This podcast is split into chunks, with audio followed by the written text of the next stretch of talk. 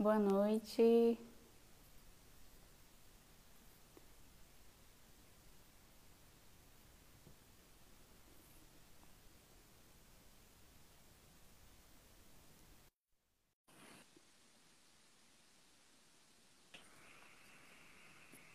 Boa noite. Boa noite. Tô tentando aqui, tudo bem? Tudo bem, e você? Tudo jóia. Tô tentando colocar o título da live, mas eu não sei como que faz. Nem eu sei. Né? Minhas lives não têm título. É. Se alguém souber, me, me ensina aí, gente. Eu, eu até gostaria de saber, viu, pessoal, mas eu, não, mas eu realmente não sei. Esperar o pessoal entrar. Sim. Tá chegando, né? A galera tá chegando, é. vai devagarzinho.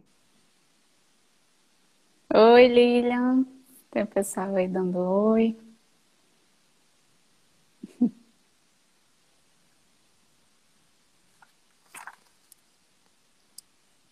Essa é, é, a primeira live que eu faço aqui no, no Instagram da clínica. É como anfitriã, né? É a primeira live. fiz outras lives como convidada, mas como anfitriã. Que ah, legal. só, quando, é só quando eu finaliza, tá bom. A honra é minha, né, de estar te recebendo como meu primeiro convidado. Vamos começar então? Vamos, vamos, vamos bater papo. Tem, tem paciente minha na live, olha que legal. É, que legal. É. Então, eu vou te apresentar, vou ler, né, porque é muita coisa para falar. Então, gente, esse é o Dr. Ademir, ele é médico e tricologista, fundador e presidente da Academia Brasileira de Tricologia mestre em Psicologia Clínica pela PUC de São Paulo, professor, palestrante, autor de livros e artigos, é, chairman da International Association of Trichologists no Brasil e membro da European Hair Research Society. Faltou mais alguma coisa? Pai do Luke da Clara. Pai do Luke da Clara. É, alguns dias, né? Eu acho que tem umas duas semanas, Acho que duas a semanas. Gente, que a gente fez uma live, eu fui convidada pelo Dr. Ademir para fazer uma live com ele. E ele está me retribuindo a gentileza de participar como convidado dessa live, que eu tenho certeza que vai ser muito enriquecedora e esclarecedora para os pacientes, seguidores da clínica. E eu intitulei essa live de Como Vencer a Queda Capilar como uma forma de homenageá-lo e retribuir a gentileza. Esse é o título de um dos livros do Dr. Ademir. E então é isso. Eu, eu selecionei, eu coloquei caixinha de perguntas né, durante essa semana e eu selecionei algumas perguntas para conduzir essa live e também eu tenho as minhas perguntas. Então vamos lá, se surgirem perguntas aí também durante a live, o pessoal quiser comentar, perguntar, a gente vai respondendo também. Então, é, doutora Demir, a gente tem recebido, percebido um aumento de queixas de queda capilar nesse período, nesses últimos meses. E eu queria saber a sua opinião sobre por que, que isso tem acontecido, quais são os fatores, os motivos, se tem a ver com Covid. Bom, é, vamos lá. Essa pergunta ela merece uma resposta complexa, né? A gente, você falou de um livro meu que chama Como Vencer a Queda Capilar. Eu tenho outro livro que chama É Outono para Meus Cabelos, que fala sobre queda de cabelo feminina. Há muito tempo já se estuda e já se sabe é, que a, a época pós-verão, a época pós-incidência intensa de radiação ultravioleta no nosso hemisfério, no hemisfério sul, ela mobiliza ah, algumas modificações é, no nos folículos pilosos e essas modificações elas, elas interferem de alguma maneira. Quer dizer, é no corpo como um todo, mas o folículo piloso recebe esses estímulos.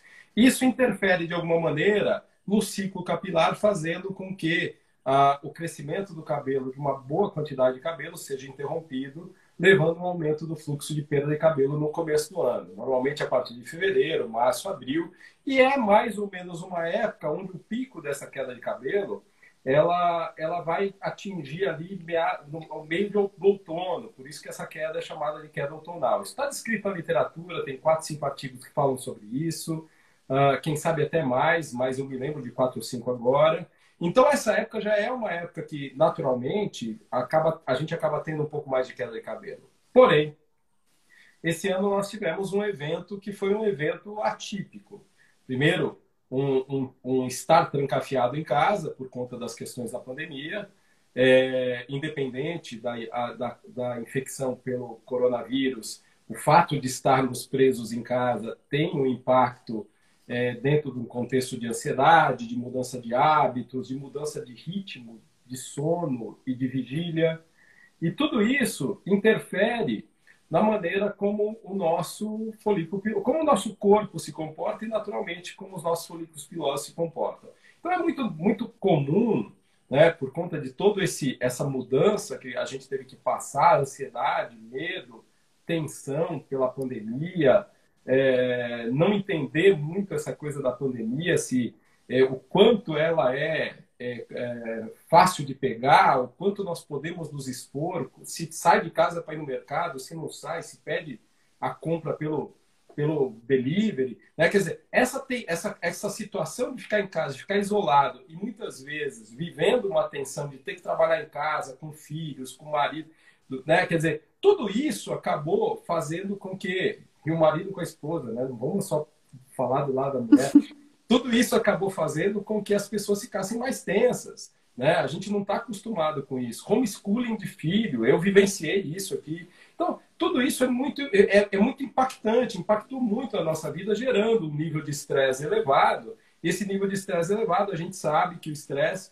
ele é passível de causar uma queda de cabelo importante. Eu já havia dito isso numa live que eu fiz no dia 20 de março, que havia, haveria um, um pico de queda capilar quando a, a, a, reclusão social atingisse mais ou menos três, quatro meses, que é o que está acontecendo agora. E hoje a gente vê pipocar mundo afora estudos para tentar comprovar se o Covid ele teve um papel efetivamente no aumento da queda capilar daquelas pessoas que, que tiveram Covid e que agora estão tendo queda capilar. Na verdade, para mim, sim, confirmar essa informação é algo muito legal do ponto de vista científico, porque a gente sabe que febre, infecção, é, é, amidalite, sinusite, que, que, evolui com febre, é, uma infecção viral severa, quer dizer, qualquer tipo de infecção é passível de causar uma queda de cabelo após 3, 4 meses. Então não seria diferente com o Covid, tendo em vista, inclusive, que a pessoa que estava com Covid, vendo um monte de gente morrer com Covid, também tinha não só a contaminação, mas o medo de, de, de, ter uma experiência grave. Chutei aqui o tripé, peraí. De ter uma experiência grave com Covid e vivenciar uma experiência de, de, de risco de morte. Então, tudo isso, naturalmente, que influenciou uh, o aumento do fluxo de queda de cabelo, além daquelas causas que a gente citou no começo da tua resposta, como causas possíveis de queda de cabelo. É, eu acho também que a mudança dos hábitos, né? É, todo esse sentimento de incerteza e a própria falta de exposição ao sol, né, da, a, com relação à vitamina D. E eu acho que. E coincidiu. Fazer, né? é, e coincidiu com essa queda outonal também, né? Então. E eu, eu percebi, né, não sei se você também percebeu, que as pessoas é, mudaram muito o hábito, por exemplo, até de lavar o cabelo durante essa, essa pandemia, a quarentena. Então, lavam menos o cabelo, né, com menor frequência, e a percepção de queda acaba sendo maior do que o que é na realidade. Então, a gente também tem que saber diferenciar o que, que realmente é, é uma queda aumentada, uma queda acentuada, ou que uma, uma, essa mudança de hábito, pentear menos o cabelo, então. É... E travou. Não pentear menos o cabelo. Então, quando a pessoa penteia, que ela percebe mais a queda. Então, quando ela está penteando com menos frequência, aquele volume de queda é maior. Então, também tem essa questão. Na, naturalmente, não tenha dúvida, né? Isso a gente já fala, né, é, Cristal, Sim. há muitos anos, que quanto, quanto maior a, a, o intervalo entre as lavagens, mais percepção de perda capilar a pessoa tem. Né? Então, dentro da prática da tricologia, dentro da prática da terapia capilar, a gente orienta os pacientes a ter um ritmo de lavagem que seja adequado para ele, naturalmente, em função de oleosidade, disposição a ambientes que têm mais sujidade, mais poluição e assim por diante, mas que também dê a ele uma sensação de, de higiene. Tem gente que precisa lavar o cabelo duas vezes ao dia. Tem gente que lava o cabelo uma vez ao dia, tem gente que lava cada dia sim, dia não, e tem gente que lava o cabelo uma vez por semana. É natural que o acumulado de queda capilar fisiológica que a pessoa percebe tendo queda lavando o cabelo uma vez por semana, ela é absolutamente muito maior. E se a pessoa não tiver uma ideia de que esse é o seu normal, ela vai ler aquilo como queda de cabelo.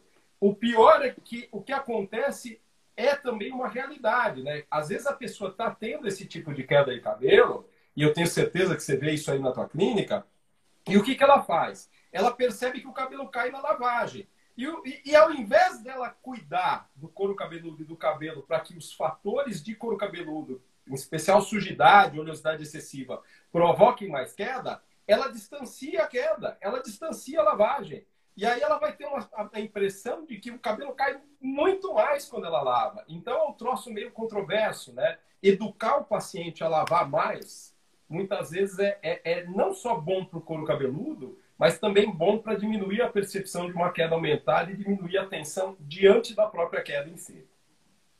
É verdade.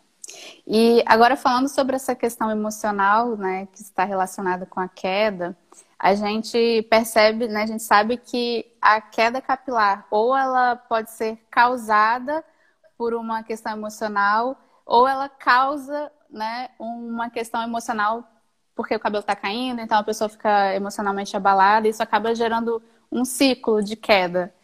E eu queria que, eu sei que você tem um, né, até pela sua formação em psicologia clínica, tem um olhar muito voltado para essa questão emocional. E eu queria que você comentasse com a gente qual é a relação do estresse e, da, e das emoções com a queda capilar. É, a, a, tua pergunta ela cabe bem, porque assim, quando a gente fala em estresse a gente fala em emoção, no final das contas, pode ser que a gente esteja falando também de emoções que são estressantes, né? Então, a tristeza é estressante, a, a raiva é estressante, né? E é, você conhece meu trabalho, sabe que quando eu estudei é, para o meu mestrado, eu acabei estudando mulheres que têm um tipo especial de queda de cabelo, que não vem ao caso aqui, mas eu estudei o sofrimento das mulheres. E dentro daquilo que foi o, o meu estudo, uh, eu, eu, eu peguei dois grandes momentos da vida das, dessas mulheres, onde eu estudei o, o sofrimento, que foi o período antes da perda de cabelo e o período depois da perda de cabelo. E é interessante perceber que nem todos os elementos, nem todas as emoções ou percepções pessoais que levam a, estressantes, né, que levam à queda de cabelo, são aquelas que vão acompanhar o paciente depois que ele perde o cabelo, né, que ele começa a perder o cabelo. Mas o que você falou é bem realidade. As emoções elas têm um papel muito significativo, a história de vida, a história de sofrimento, as mágoas, a, a, as inseguranças elas têm um impacto muito grande no surgimento de certos casos de queda de cabelo, assim como a própria queda de cabelo em si dispara um conjunto de reações é, nos pacientes que vão ter um impacto negativíssimo na vida deles. É, às vezes, a, a, o sofrimento que causa a queda de cabelo ou o estresse que causa a queda de cabelo é inferior ao estresse da perda de cabelo em si, depois que o paciente passa a vivenciar. E cabe a nós, profissionais, e eu sei que você tem uma linha que segue um pouco disso, tranquilizar o nosso paciente, tentar harmonizar essa questão das emoções, para que essas emoções elas possam é, não contribuir negativamente é, para manutenção do quadro de queda capilar, porque se você ameniza o impacto dessas emoções negativas, educando os pacientes da maneira adequada, você vai ter naturalmente um processo terapêutico que vem do cuidado com a pessoa. E é esse eu acho que é o cuidado maior que a gente pode oferecer para os nossos pacientes. O cuidado com aquele ser humano que sofre, seja porque ainda existe um estresse prévio à queda que permaneceu, mas aquele, que, aquele, aquela pessoa que sofre porque está vivenciando uma queda de cabelo. E, e geralmente os pacientes não gostam de, né, desse diagnóstico da queda por estresse. É difícil, porque ou eles não aceitam que estão estressados, e se não tratar essa causa do estresse, ou né, tiver um escape emocional, realmente a gente entra nesse ciclo e é, e é difícil de, de sair desse, dessa queda, né? E uma das perguntas que eu recebi foi, foi essa: como abordar o paciente que tem eflúvio telógeno crônico? Tá. Então vamos, vamos primeiro situar um pouco a tua pergunta Sim. dentro do contexto real, daquilo que a gente considera estresse, dentro do, da, da, daquilo que é a teoria do estresse do Hanselli, que veio da metade do século passado, e depois chegar no eflúvio telógeno crônico, que é uma doença que está associada a estresse crônico ou que está associada a, a, a, causas biológicas crônicas que mantêm uma queda ativa. Bom, a, eu, eu costumo dizer que assim, eu nunca consegui fazer yoga na minha vida, porque às vezes que eu fui fazer a aula de yoga, eu me estressei mais com aquela coisa do, do movimento lento, gradativo, aquela posição parada, do que eu me estresso fazendo o treino que eu faço, com, com, com o personal que eu escolhi, que me ajuda a ter um, um treino que libera a minha atenção, quem sabe muito mais do que o yoga libera. Então, para mim, o yoga me estressava. Fora que, assim, se as pessoas flatulavam na aula de yoga, eu começava a rir, não falava mais, eu fui expulso três vezes de aula de yoga por causa disso. Bom, não veio ao caso, né? É só para contextualizar. Mas hoje a gente observa que as pessoas elas, elas estão esquecendo que estresse é, um, é uma palavra que vem da física, que vem da engenharia de materiais. Ou seja, o estresse é a adaptação. Quando se constrói um prédio, ele tem viga metálica, aquela viga ela ajuda, através de micromovimentos, segurar aquele prédio na estrutura, a, a estrutura em pé. Né? A gente, eu uso sempre o exemplo do elástico, e vou pegar a minha máscara aqui para mostrar isso. É, eu posso usar uma máscara de amarrar, mas a partir do momento que eu uso uma máscara de elástico, essa máscara apoiada no meu rosto, se esse elástico não estiver estressado, ele não prende a máscara no meu rosto. Então, o estresse desse material é que faz esse material funcional. E o Hansel, ele, ele foi muito claro em dizer que o estresse é o que torna a vida possível, porque o estresse é adaptação. A gente está sempre se adaptando ao que o meio e ao que as relações interhumanas trazem para a nossa vida. Ah, de forma que é muito comum uma pessoa que trabalha num ambiente muito estressante, como o mercado financeiro, mercado de TI, bolsa de valores, ou num plantão de hospital, achar que aquilo ali é o basal, porque ele vive aquilo todo dia e aquilo para ele é o normal. E, de repente, um cara que, que, que, tem uma vida mais tranquila, ele estressa com coisas que são mínimas, né? Então, o estresse é muito pessoal, é muito subjetivo. E o estresse, ele não vai atuar no nosso corpo especificamente só no cabelo. A gente está cansado de ver aí é, artigos dizendo do impacto do estresse no coração, na, na pressão arterial, é, no, nos problemas endócrinos, nas doenças autoimunes, na imunidade, baixando a imunidade e deixando a gente mais suscetível a infecções. Quer dizer, então o estresse ele pode atacar diversas áreas do corpo. Uma das coisas que eu quis responder no meu mestrado e que no final das contas eu acabei eu, eu criei uma hipótese que virou um artigo que eu mandei para a revista ainda não foi aceito é por que o cabelo por que o cabelo é acometido pelo estresse e não o fígado, o estômago, o intestino? Deve haver uma resposta e eu faço uma hipótese para essa resposta não cabe aqui na tua pergunta. Quando a gente pensa em eflúvio telógeno, a gente tem que lembrar que o eflúvio telógeno ele pode estar associado a, a várias causas. Problemas de tireoide, é, uso de medicamentos, infecções maltratadas, doenças autoimunes como lúpus sistêmico pode causar uma queda de cabelo que remete ao eflúvio telógeno, uh, alimentação inadequada, déficit de vitaminas e o estresse, o sono inadequado, o dormir poucas horas, a, as relações conflitivas, ansiedade excessiva, depressão, todos esses fenômenos levam a essa queda de cabelo, que você denominou de eflúvio telógeno, que é a queda de cabelo que está acontecendo agora, por causa do Covid, por causa da tensão, por causa da ansiedade de ficar preso em casa. Né? O eflúvio telógeno, a queda que essa galera está tendo é um eflúvio telógeno. Um eflúvio telógeno agudo. Mas que é essa queda intensa, né? É, que é mais intensa que o crônico. Porque as pessoas acham que porque é crônico, é menos intensa né? É, é, mais intensa. Não é, o agudo é mais intenso, ele tem um pico, mas ele é autolimitado. Ele, ele vai reduzir porque a, a causa da queda ficou no passado. A causa do eflúvio agudo, ela fica na história do paciente e ela não existe mais. Por isso que é agudo, tem um pico de queda e, e desaparece. No caso crônico, às vezes a gente tem uma, um, um problema de saúde, como uma infecção, que gera um eflúvio agudo, e a minha emoção, o meu desconforto com o meu eflúvio agudo gera um estresse em mim que cronifica o eflúvio.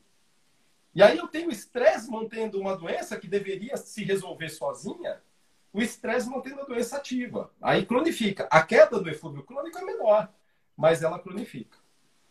Espero ter respondido a tua pergunta. Me corri. Me... Sim. É. Tem, uma, tem uma informação é, que é até é, romântica, né? Que o, o, a origem embrionária do, do folículo piloso é a mesma do nosso sistema nervoso. Então, eles estão intimamente relacionados mesmo, né?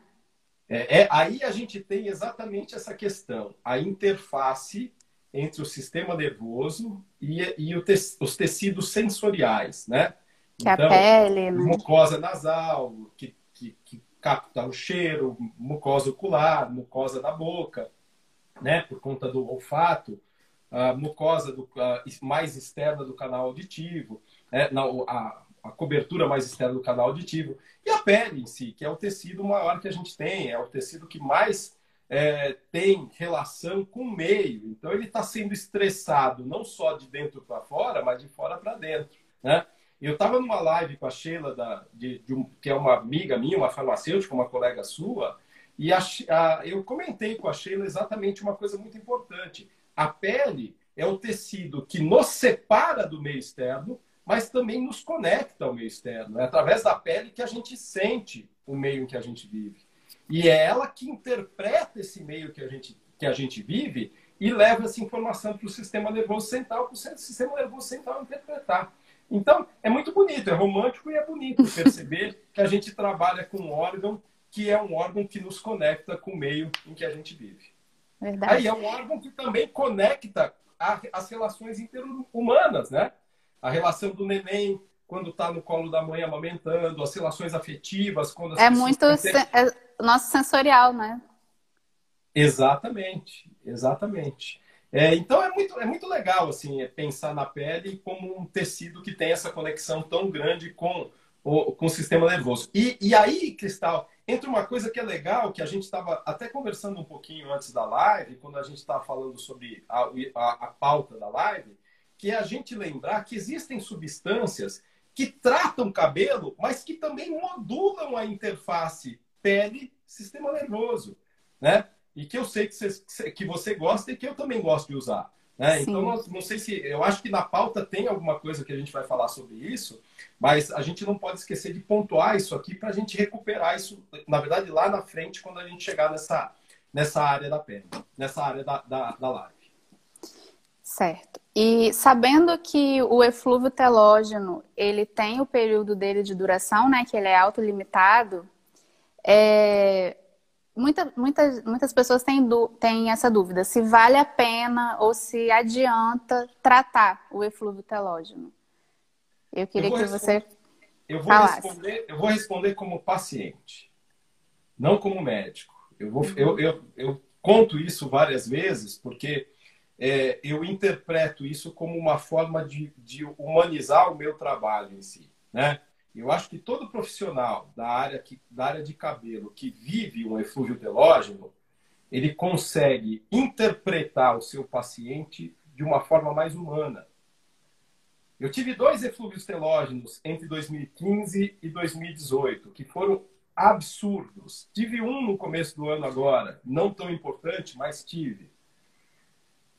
E todas as vezes que eu que eu estava vivenciando a experiência do eflúvio telógeno, eu senti uma angústia insuportável. Mesmo conhecendo tudo que eu sei, mesmo sabendo que o eflúvio ele tem um pico de aumento excessivo da queda capilar, e depois ele vai ter um declínio espontâneo, eu, como paciente, me senti mal de não fazer nada para tentar resgatar o meu cabelo com mais rapidez.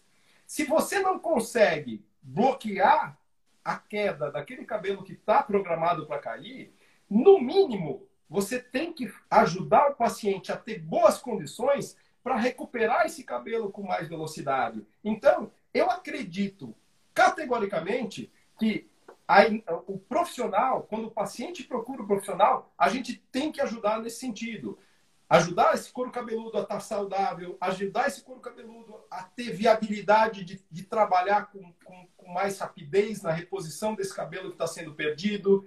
E, se for possível, tentar a, atuar de maneira moduladora da atividade folicular para resgatar esse cabelo com mais rapidez. Então, sim, eu sou categórico em dizer, eu não deixo nenhum paciente meu de eflúvio telógeno na mão eu, e eu vou interceder, por mais que eu entenda que tem gente que fale, ah, mas não precisa porque volta sozinho. Pô, então deixa o teu paciente desamparado e deixa ele procurar alguém que vai cuidar. Eu prefiro cuidar. E o, o, o simples fato de estar cuidando diminui a tensão do paciente. E não é a tensão que cronifica um eflúvio? Então, né? Às vezes a gente tem que pensar no, não no cabelo em si, na doença, a gente tem que pensar no ser humano. Porque não é a doença que senta na cadeira de consulta para ser atendida, numa cadeira de terapia para ser atendida. É um ser humano. E esse ser humano ele precisa ser cuidado. Porque é através do cuidado com o ser humano que você cuida do cabelo dele. E o foco não é no, que, no cabelo que está caindo, né? Na queda. Nosso foco no tratamento é na recuperação do que está do que vai nascer para ele vir mais forte, mais saudável. Eu acho que exatamente esse o ponto. É, eu tenho mudado o paradigma, você já me ouviu falar disso, até porque eu sei que você acompanha minhas lives, e eu acho que em algum curso que você fez comigo, você deve ter me ouvido falar. Toda vez que a gente tem um aumento da queda de cabelo, na verdade, nós não, o nosso problema não é a queda de cabelo em si, é o transtorno do crescimento, que antecipa esse cabelo a, a, a entrar na fase de queda antes da hora.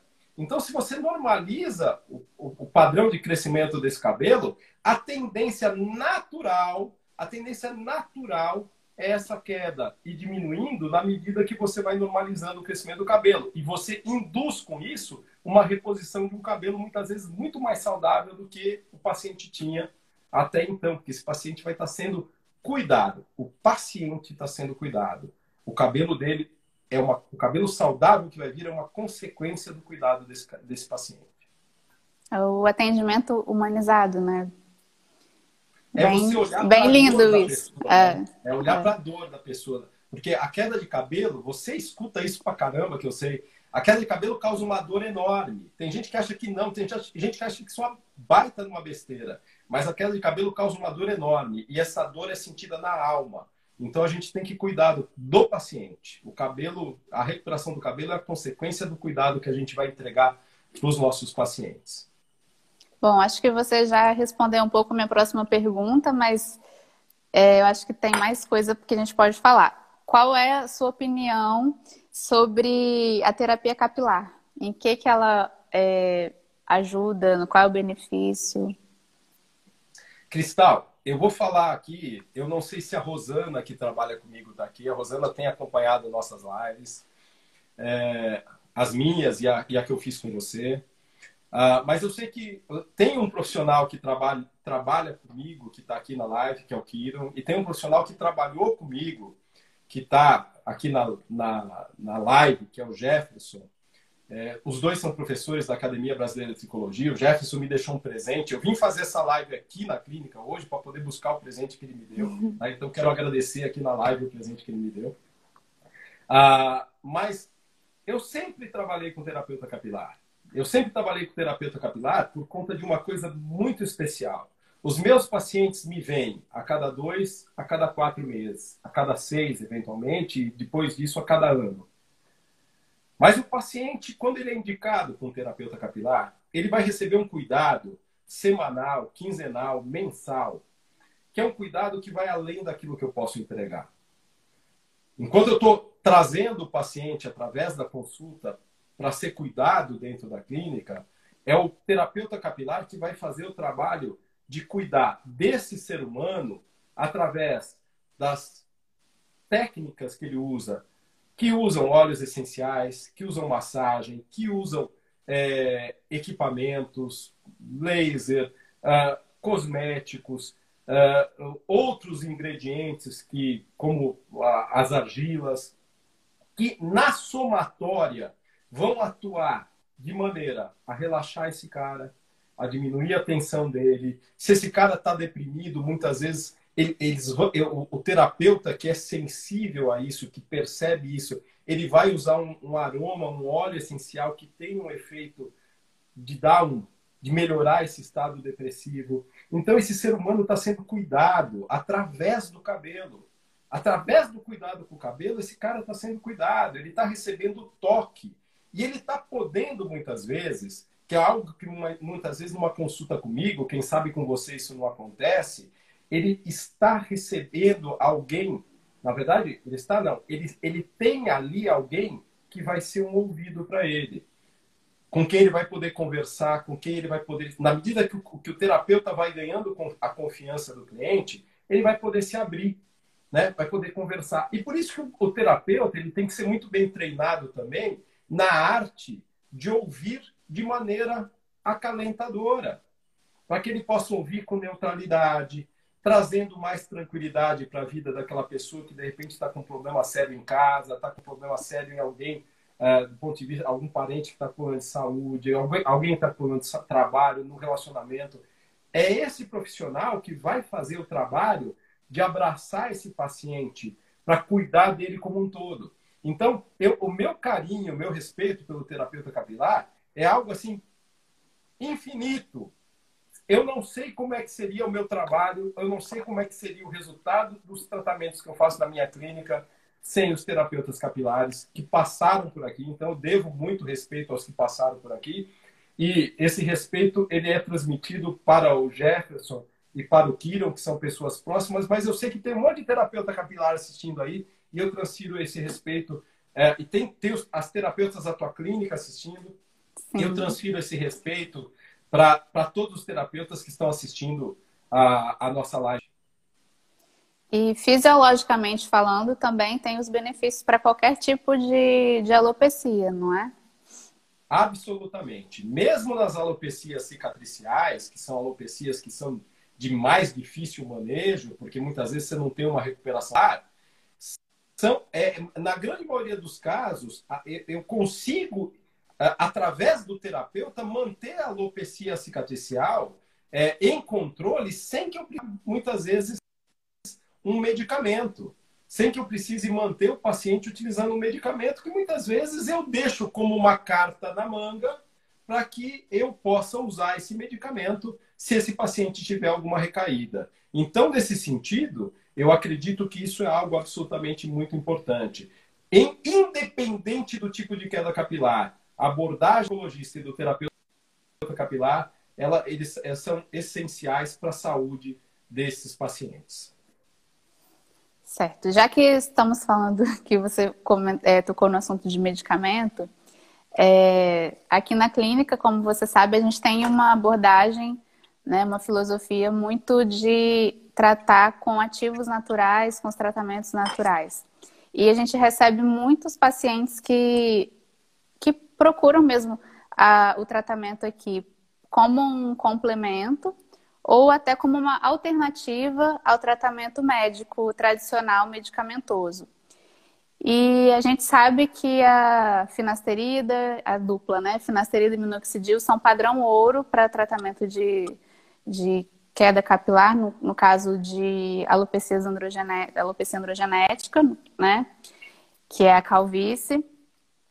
Mas, é, como eu estava dizendo, vem muita, muitos pacientes que ou têm alguma contraindicação para utilizar esses medicamentos, ou não realmente não querem utilizar por filosofia, ou já utilizam há muito tempo e não vêm mais resultados, já são é, desesperançosos. E a pergunta que eu tenho para te fazer é se existe realmente eficácia nos tratamentos é, alternativos com, com ativos naturais, ou se esses pacientes estão condenados a ficarem carecas se não usarem finasterida e minoxidil. Cristal, eu vou, eu vou corrigir um termo que você usou, porque é, hoje em dia a gente tem que tomar muito cuidado, porque aqui no Brasil, quando, dependendo do termo que você usa, isso soa um pouco estranho, né?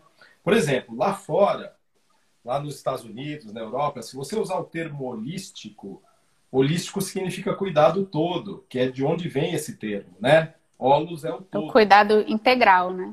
É, só que aqui no Brasil, se você usa terapia holística, as pessoas acham que é magia, que é tarô, que é astrologia. Que é místico, né? Que é místico. Então a gente precisa ter um cuidado aqui para que a gente possa usar a terminologia. E aqui, e, e por mais que, que sou estranho, o termo alternativo, que vem de alternativa, eu tenho uma alternativa para isso aqui, muitas vezes também soa como uma coisa que não tem respaldo científico.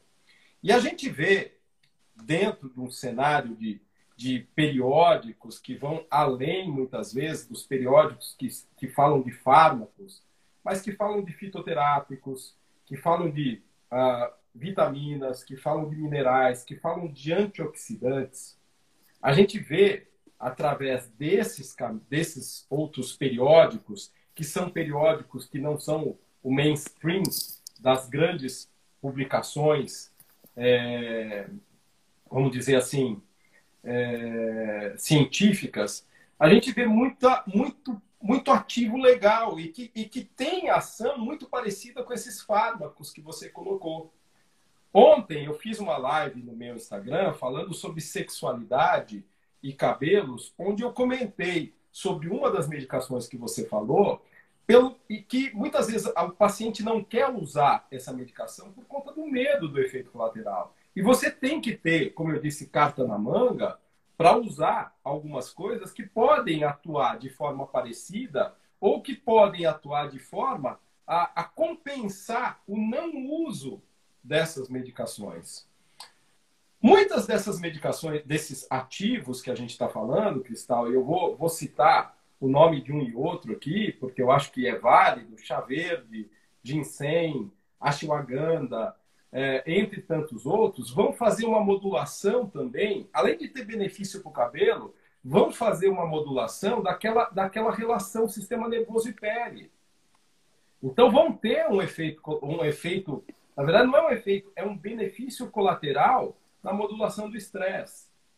A grande maioria desses ativos tem uma atividade antioxidante elevada e a gente sabe por estudos que, e não são estudos que, que, que são de, de gente que, que, que, sabe pouco, é de gente que sabe muito, que a via da, do int beta-catenina, que a epigenética, que a, a questão ambiental, que a questão psicossomática, que os nossos hábitos de dia a dia, que a, o estresse oxidativo, tudo isso também causa alopecia endogenética.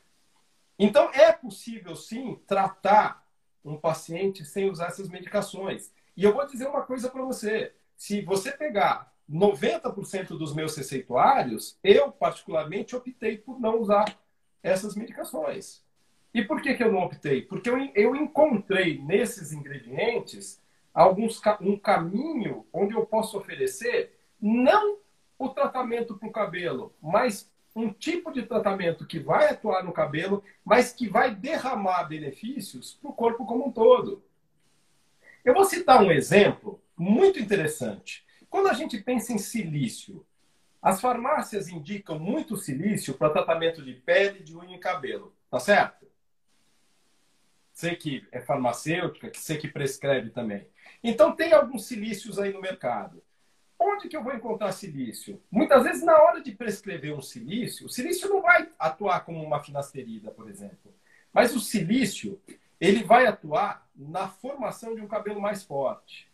Mas esse silício, quando você prescreve para um paciente, ele tem benefício no tendão, no ligamento, na cartilagem, no osso, no músculo. Só para citar alguns tecidos que não tem nada a ver com a pele e com o cabelo. Então você, tá, você entregou um ativo que você prescreveu para o cabelo, ou para a pele, ou para a unha, e você está derramando benefício em outras áreas do corpo. Então, eu, eu, gosto de pensar nisso, sabe? Eu gosto, quando eu, quando eu vou formatar um tratamento, escutando o paciente o tempo inteiro, eu costumo tentar entender quais são as necessidades e usar as ferramentas de prescrição que vão atuar no cabelo, porque é a queixa principal que ele teve, mas em como eu consigo fazer esse cara se sentir melhor com o tratamento do cabelo, porque eu estou derramando benefícios com esses ativos que você, eu sei que usa, e que eu uso também, e que a gente sabe que são vias, não, não são alternativas, são vias terapêuticas que têm nível de segurança alto, efeito colateral baixo, desde que usado de maneira certa no paciente certo. Isso também é importante, a eleição do paciente para o pro, pro produto, né, para o ativo que a gente vai escolher, e trazendo benefício para outras áreas que, de repente, são queixas que o paciente também tem. Então, você pode dar, por exemplo, um produto como o ginseng panax para o paciente usar de manhã, e esse ginseng panax usado de manhã melhora o sono dele à noite e melhora a disposição dele durante o dia. Mas ele, o ginseng panax tem um ginsenoside, que é um ativo que é, inibe 5-alfa-redutase. Então, o que, que a gente está falando? Ah, e o ginseng panax modula a relação cérebro-pele. Então, nós estamos falando de um ativo que é muito legal para que a gente possa utilizar, citando um ativo em si. Né? Então, é, é interessante você pensar, pensar fora da caixa. Eu não posso esquecer de, de falar, assim, uh, até porque é uma coisa que eu tenho que lembrar. Às vezes você vai para um congresso fora do Brasil, e principalmente os congressos de pesquisa em países como Israel, países asiáticos, países europeus, o nível de, a quantidade de estudo que você tem sobre, é, é em relação a esses ativos é enorme. Eu não sei porque aqui no Brasil isso acaba não acontecendo. Quem sabe por motivos que, que a gente conhece e não pode falar, ou que a gente desconhece e pronto, acabou. Mas eu acho que essas alternativas que você usa são alternativas muito eficazes e que dá para se fazer um câmbio, uma troca desses ativos por, uh, dos ativos clássicos por outros ativos que têm um nível de segurança e uma eficácia elevada. Falei Só para deixar. Não. Que horas são? Não sei ainda. Não sei que horas são. São, são 9h45. Tá. Só para deixar bem claro que nós não somos contra né, a utilização desses medicamentos. A gente também, aqui na clínica, a gente não, é, de forma alguma, é, é, pede para parar de usar ou né, a gente não a questão você deixou, você deixou, muito claro que a tua abordagem é uma abordagem que complementa o tratamento médico ou que, quando o paciente não quer usar, você busca essas alternativas. Então, assim, essa, essa, eu também respeito exatamente essa questão. Eu tenho pacientes que chegam para mim e falam assim, ó, eu uso finasterida, não quero parar. Uhum. Joia, tá tudo bem. Né? Eu uso minoxidil, não quero parar. Bacana, tá tudo bem. Né? Agora, se o paciente vem buscar uma via diferente para cuidar do seu cabelo através da filosofia que você emprega, que eu acabo empregando, é, qual que é o problema? Muitas vezes ele já tentou tantas coisas e viu que com aquele caminho não foi legal, que ele vai procurar um caminho novo. Às vezes o caminho é você somar o que ele já usa, às vezes o caminho é você substituir. Né? E não tem nada de mal nisso. Né? E sou eu que estou falando, e eu estou falando porque é como eu penso e, eu, e, eu, e, é, e é como a minha prática se fez ao longo de 22 anos de carreira, indo para 23 agora. Certo. Bom, é, agora falando sobre tratamento, e a gente sabe que os pacientes capilares são muito ansiosos, né, por um resultado. E o tratamento capilar ele é demorado. né? Não é rápido e precisa de ter disciplina, paciência. Qual é o tempo médio assim de resposta que a gente pode considerar para um tratamento capilar ter resultado? Ufa, que pergunta, hein? Bom, é, a primeira coisa que tem que ficar clara é que assim, tudo tem a sua, o seu nível de relativismo, né? Então vamos pensar num paciente que chega para nós com um efúvio telógeno que já, já ultrapassou o pico e que está na fase decrescente. Ele vai chegar para a gente e ele vai ter já tido o grande volume de perda de cabelo dele passado e a gente vai ter aí, muitas vezes, mais um mês de queda residual. Esse um mês de queda residual, a gente começou a interceder no paciente, ele vai achar, ele vai achar que aquele um mês é um tempo, porra, em um mês eu fiquei bom.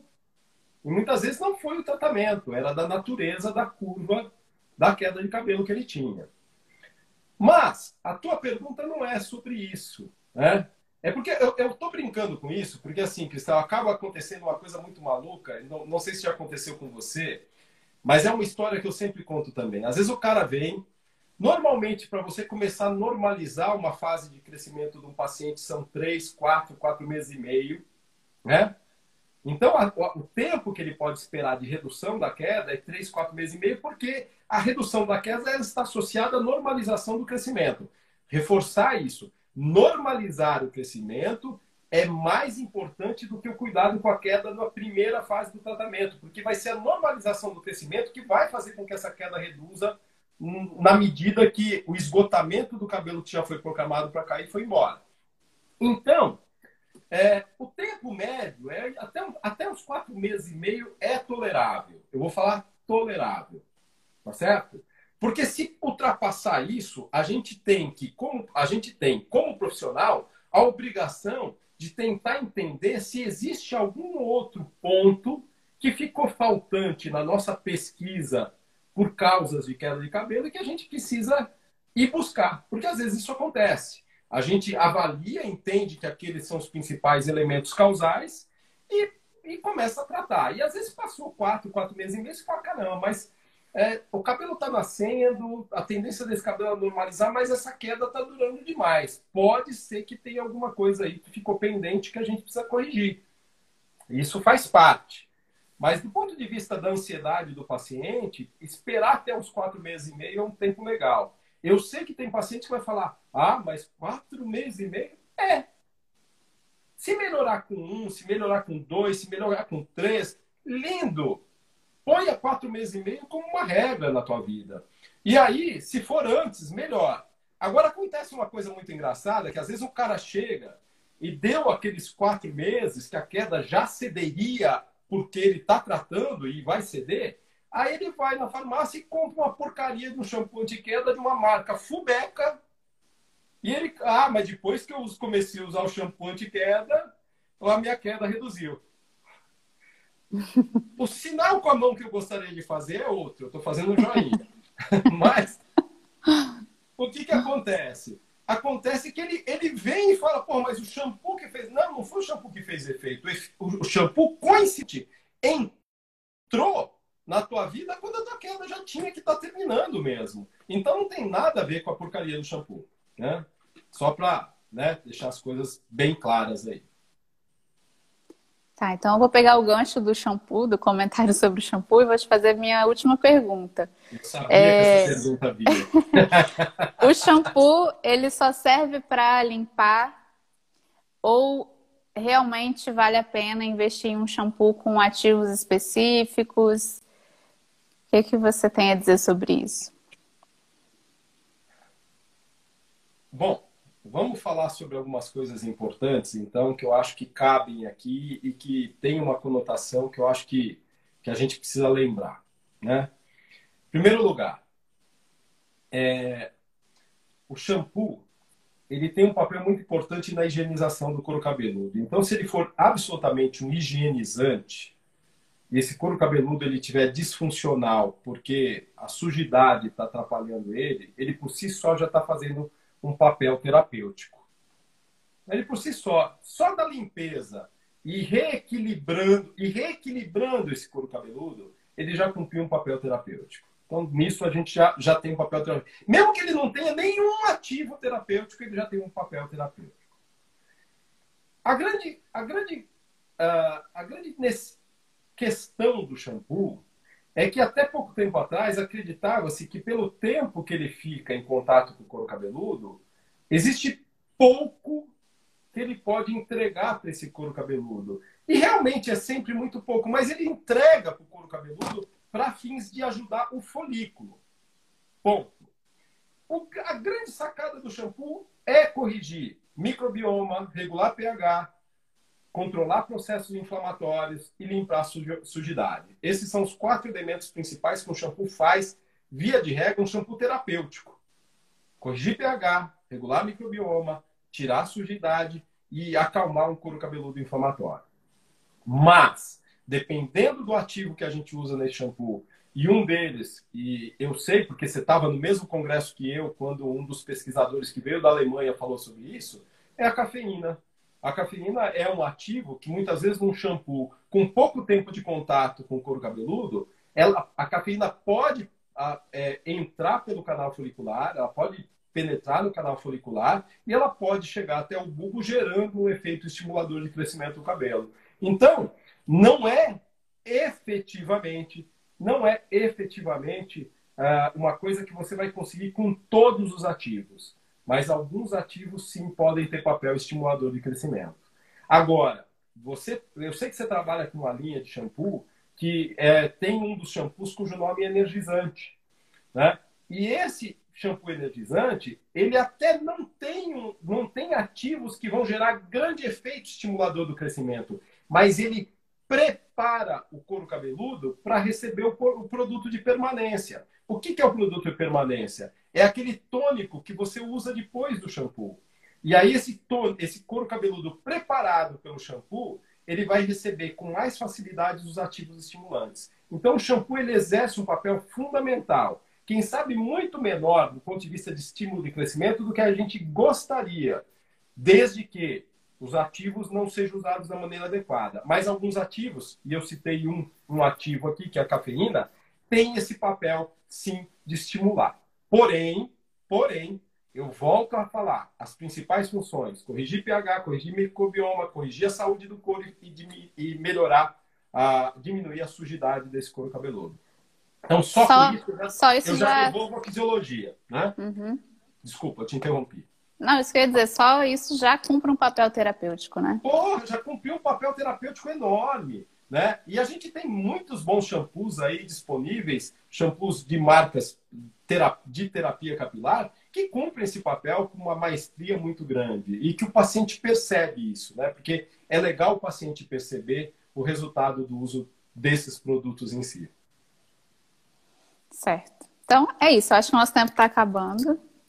Tá nada. É... Faltam cinco minutos. Faz pergunta. Cinco minutos. Tem pergunta aí. Tem pergunta aqui. Vou te, vou, acho que não vai dar tempo de responder, tá? Mas é, perguntaram se os remédios antidepressivos aumentam a queda de cabelo. Como diferenciar uma é, alopecia dessa queda mais intensa por estresse. Eu acho que ela está querendo saber diferenciar a alopecia androgenética, né, da queda por estresse. Tá.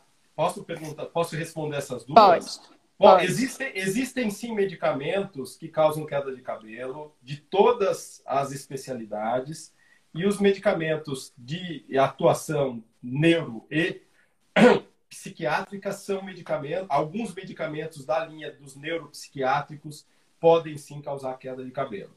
Então, a gente tem que pensar sempre no seguinte: primeiro a gente exclui todas as causas biológicas e emocionais, depois a gente vai tentar ver se a medicação é culpada caso a queda de cabelo não se resolva. Qual era a outra pergunta, Cris? Como diferenciar uh, a queda da alopecia androgenética da queda por estresse. Da queda por estresse, tá? Alopecia androgenética da queda por estresse. Essa é fácil da gente descobrir através da, da, do atendimento clínico, Mas é, existe uma situação que ela acaba sendo muito conflitante, que é quando a gente tem casos muito iniciais de alopecia androgenética, em que a queda por estresse ela esteja incidindo naquele couro cabeludo. Então você pode ter um, um diagnóstico que fica meio confuso. Na dúvida, eu acho que essa pessoa que fez a pergunta, ela deveria procurar um profissional que possa, através de uma anamnese, de um exame físico, de uma tricoscopia e até de um levantamento com exames complementares, buscar uma resposta que seja mais adequada para ela. Até porque a, o, o eflúvio telógeno, essa queda por estresse, pode ser um gatilho para quem já tem uma tendência da alopecia androgenética, né? Por isso que é sempre importante, com uma queda acentuada, procurar um profissional para te examinar, para avaliar a sua queda. Você sabe que tem uma coisa que, eu lembro, que me ocorreu agora, porque eu lembrei, que eu falo isso para alguns pacientes, né? É, isso para mim é uma coisa muito legal. Tem paciente que eu falo para o cara o seguinte: agradeça esse eflúvio telógeno, agradeça essa queda por estresse. Porque foi esse telógeno, essa queda por estresse, que ajudou a gente a enxergar um, um, uma alopecia, uma calvície em estágio inicialíssimo. Então, às vezes, a pessoa acha, poxa, mas eu tenho uma queda que saco uma queda por estresse. Pô, agradece, porque em alguns casos é a queda por estresse que vai ajudar a gente a identificar muito antes né, do paciente sequer perceber o risco de uma alopecia androgenética ou o risco de uma calvície. Então, existe isso também. Existe o fato das duas estarem encavaladas, a gente chega a ver até quatro alopecias, já cheguei a ver até quatro alopecias encavaladas, eu estava trabalhando com a Thaís como terapeuta capilar, Thaís Magalhães, e a gente viu, trouxe ela para minha sala para a gente ver essa paciente, que foi um caso que eu particularmente nunca tinha visto. Eram quatro alopecias diferentes no mesmo couro cabeludo. Então, ter duas não é tão incomum assim, né? Mas, de certa forma, às vezes eu viro para o paciente e falo: Você está chateada com essa queda? Agradeça essa queda. Essa queda me ajudou a identificar no teu couro cabeludo uma calvície antes de você perceber.